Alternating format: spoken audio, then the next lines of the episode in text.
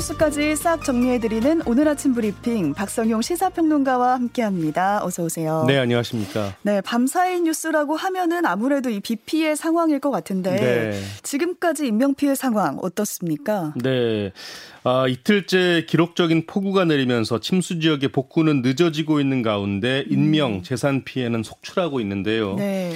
어, 일단 중앙 재난안전대책본부와 각 지자체에 따르면요. 이번 호우로 호우에 따른 인명 피해는 사망 11명, 실종 6명, 부상 9명 등으로 늘어난 것으로 잠정 집계가 됐습니다.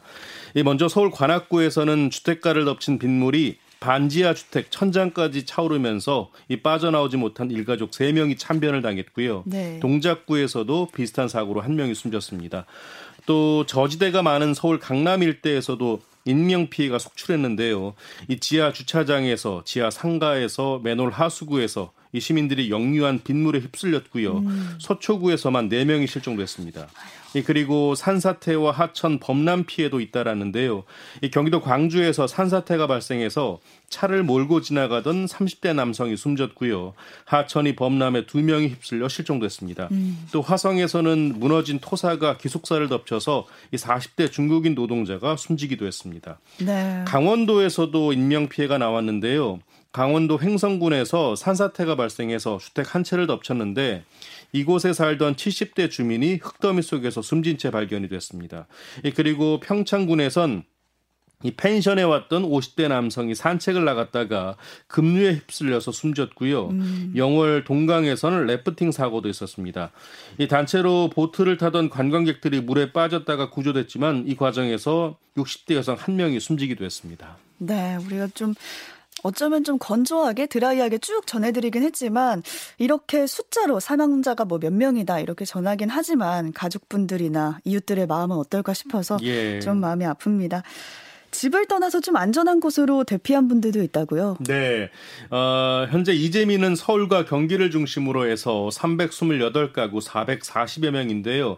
이 가운데 상당수가 아직까지 집으로 돌아가지 못하고 주민센터와 학교, 체육관, 민박시설 등에 머무르고 있습니다. 이 밖에 317가구 900여 명이 일시적으로 대피하기도 했습니다. 네. 시설 피해도 컸죠. 어떤가요? 예, 그렇습니다. 어, 시설 피해는 790여 건으로 잠정 집계됐는데요. 공공시설이 20여 건, 사유시설이 770여 건입니다.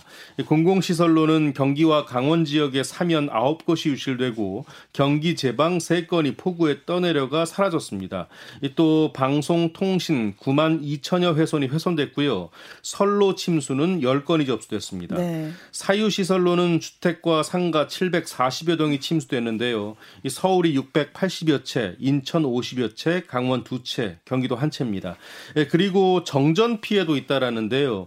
특히 서울 강남과 서초를 비롯한 수도권 곳곳에서 접수된 정전 피해만 만 건이 넘습니다. 네. 이 비가 계속되고 있는 만큼 철저한 대비가 필요한 상황입니다. 전통시장의 피해도 좀 살펴볼까요? 네.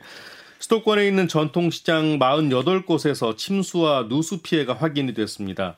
서울에서는 시장 20곳의 점포 400여 곳에서 피해가 발생했고요. 경기도에서는 시장 23곳에 140여 개 점포, 또 인천에서는 시장 5곳의 점포 200여 곳에서 각각 침수와 누수가 확인됐습니다. 네. 특히 인천 중구 신포 국제시장에서는 빗물이 역류하면서 수위가 올라서 60개 점포가 침수 피해를 받고요. 이 저지대에 위치한 인천 미추홀구 제일시장의 경우 대부분의 점포가 침수가 된 것으로 나타났습니다. 음. 이처럼 전통시장 상인들의 피해가 속출하자 중소벤처기업부가 이 소상공인 지원을 위한 재원 마련에 나서기로 했습니다. 네, 대목인 추석을 한 달 앞뒀다 이제 네. 얘기를 했던 것 같은데 그 전에 좀 복구가 됐으면 좋겠습니다. 그렇습니다. 이제 출근길 나서는 분들 계실 텐데 현재 서울 시내 통제되는 곳도 좀 전해주시죠. 네. 이 집중호우로 팔당댐 방류량이 늘어나서 한강 수위가 상승하면서 지금 통제되는 구간이 많은데요. 네. 출근하실 때 반드시 확인하시고 음. 나오셔야겠습니다. 먼저 강변북로요. 일산 방향으로 동작대교 북단에서 한강대교 북단 구간 그리고 구리 방향으로 마포대교 북단에서 한강대교 북단 구간이 전면 통제됐습니다. 그리고 올림픽대로는요. 김포 방향으로 동작대교 남단에서 가양대교 남단 구간 그리고 하남 방향으로 가양대교 남단에서 동작컵대교 남단 구간이 전면 통제입니다. 네. 이 밖에 양재천로 양재천교에서 영동 1교 양방향 그리고 내부 순환로는 성동 제시에서 마장램프 구간 양방향 또 동부간선도로는 수락 지하차도에서 성수 제시 양방향 또 노들로 여의 상류에서 한강대교 구간 양방향도 전면 통제가 된 상태입니다. 아, 다만 지하철은 전 구간 정상적으로 운행되고 있는데요. 네. 보다 자세한 상황은 서울시 교통정보 홈페이지인 토피스에서 확인하셔야겠습니다. 네, 출근 시간대에 이게 실시간 간으로 계속 바뀌기 때문에 네, 그렇습니다. 꼭 토피스 들어가셔서 확인을 하셔야겠습니다. 계속해서 너무 많은 비가 내리다 보니까 지금 집안이 좀 약해진 상태잖아요. 네. 산사태도 우려되고 있는데 산사태 주의보 발령된 곳이 있죠.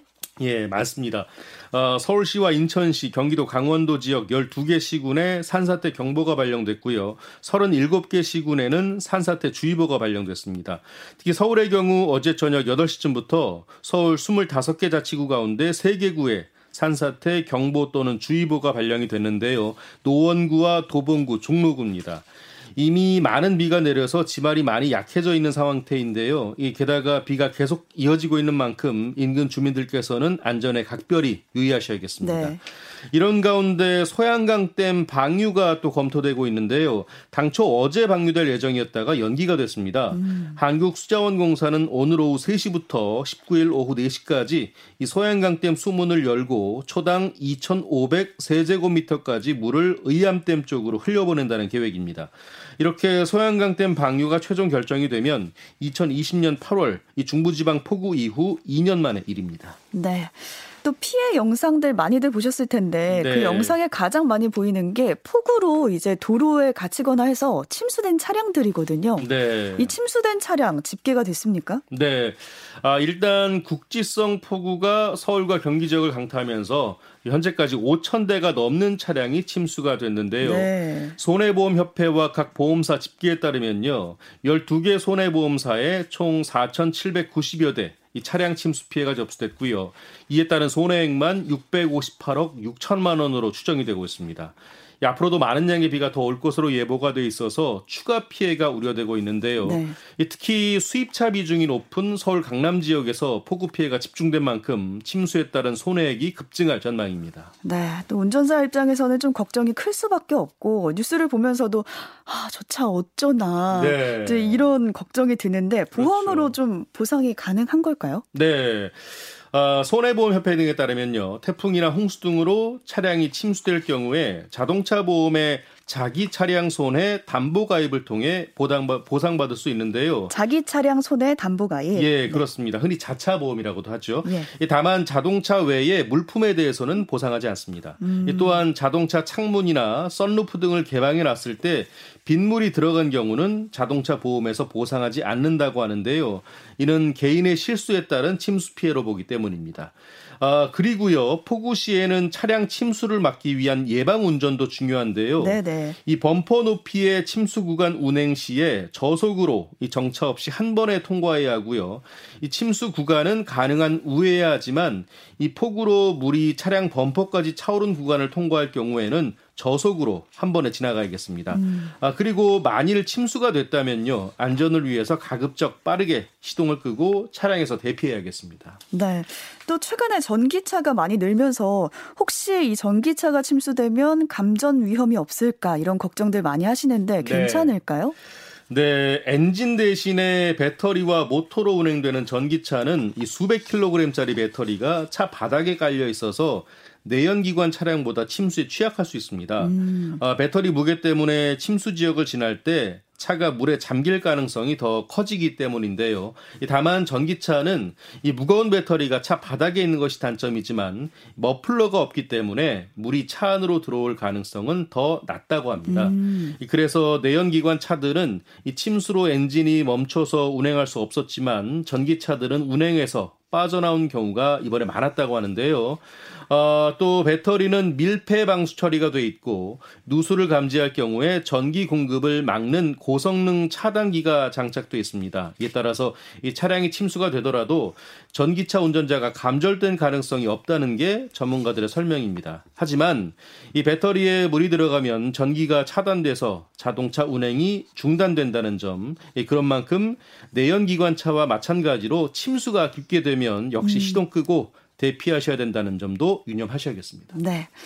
이번 폭우로 강남역 일대가 또다시 침수가 됐는데 고질적으로 침수되는 지역인데 이게 참 해결이 안 되는 것 같아요.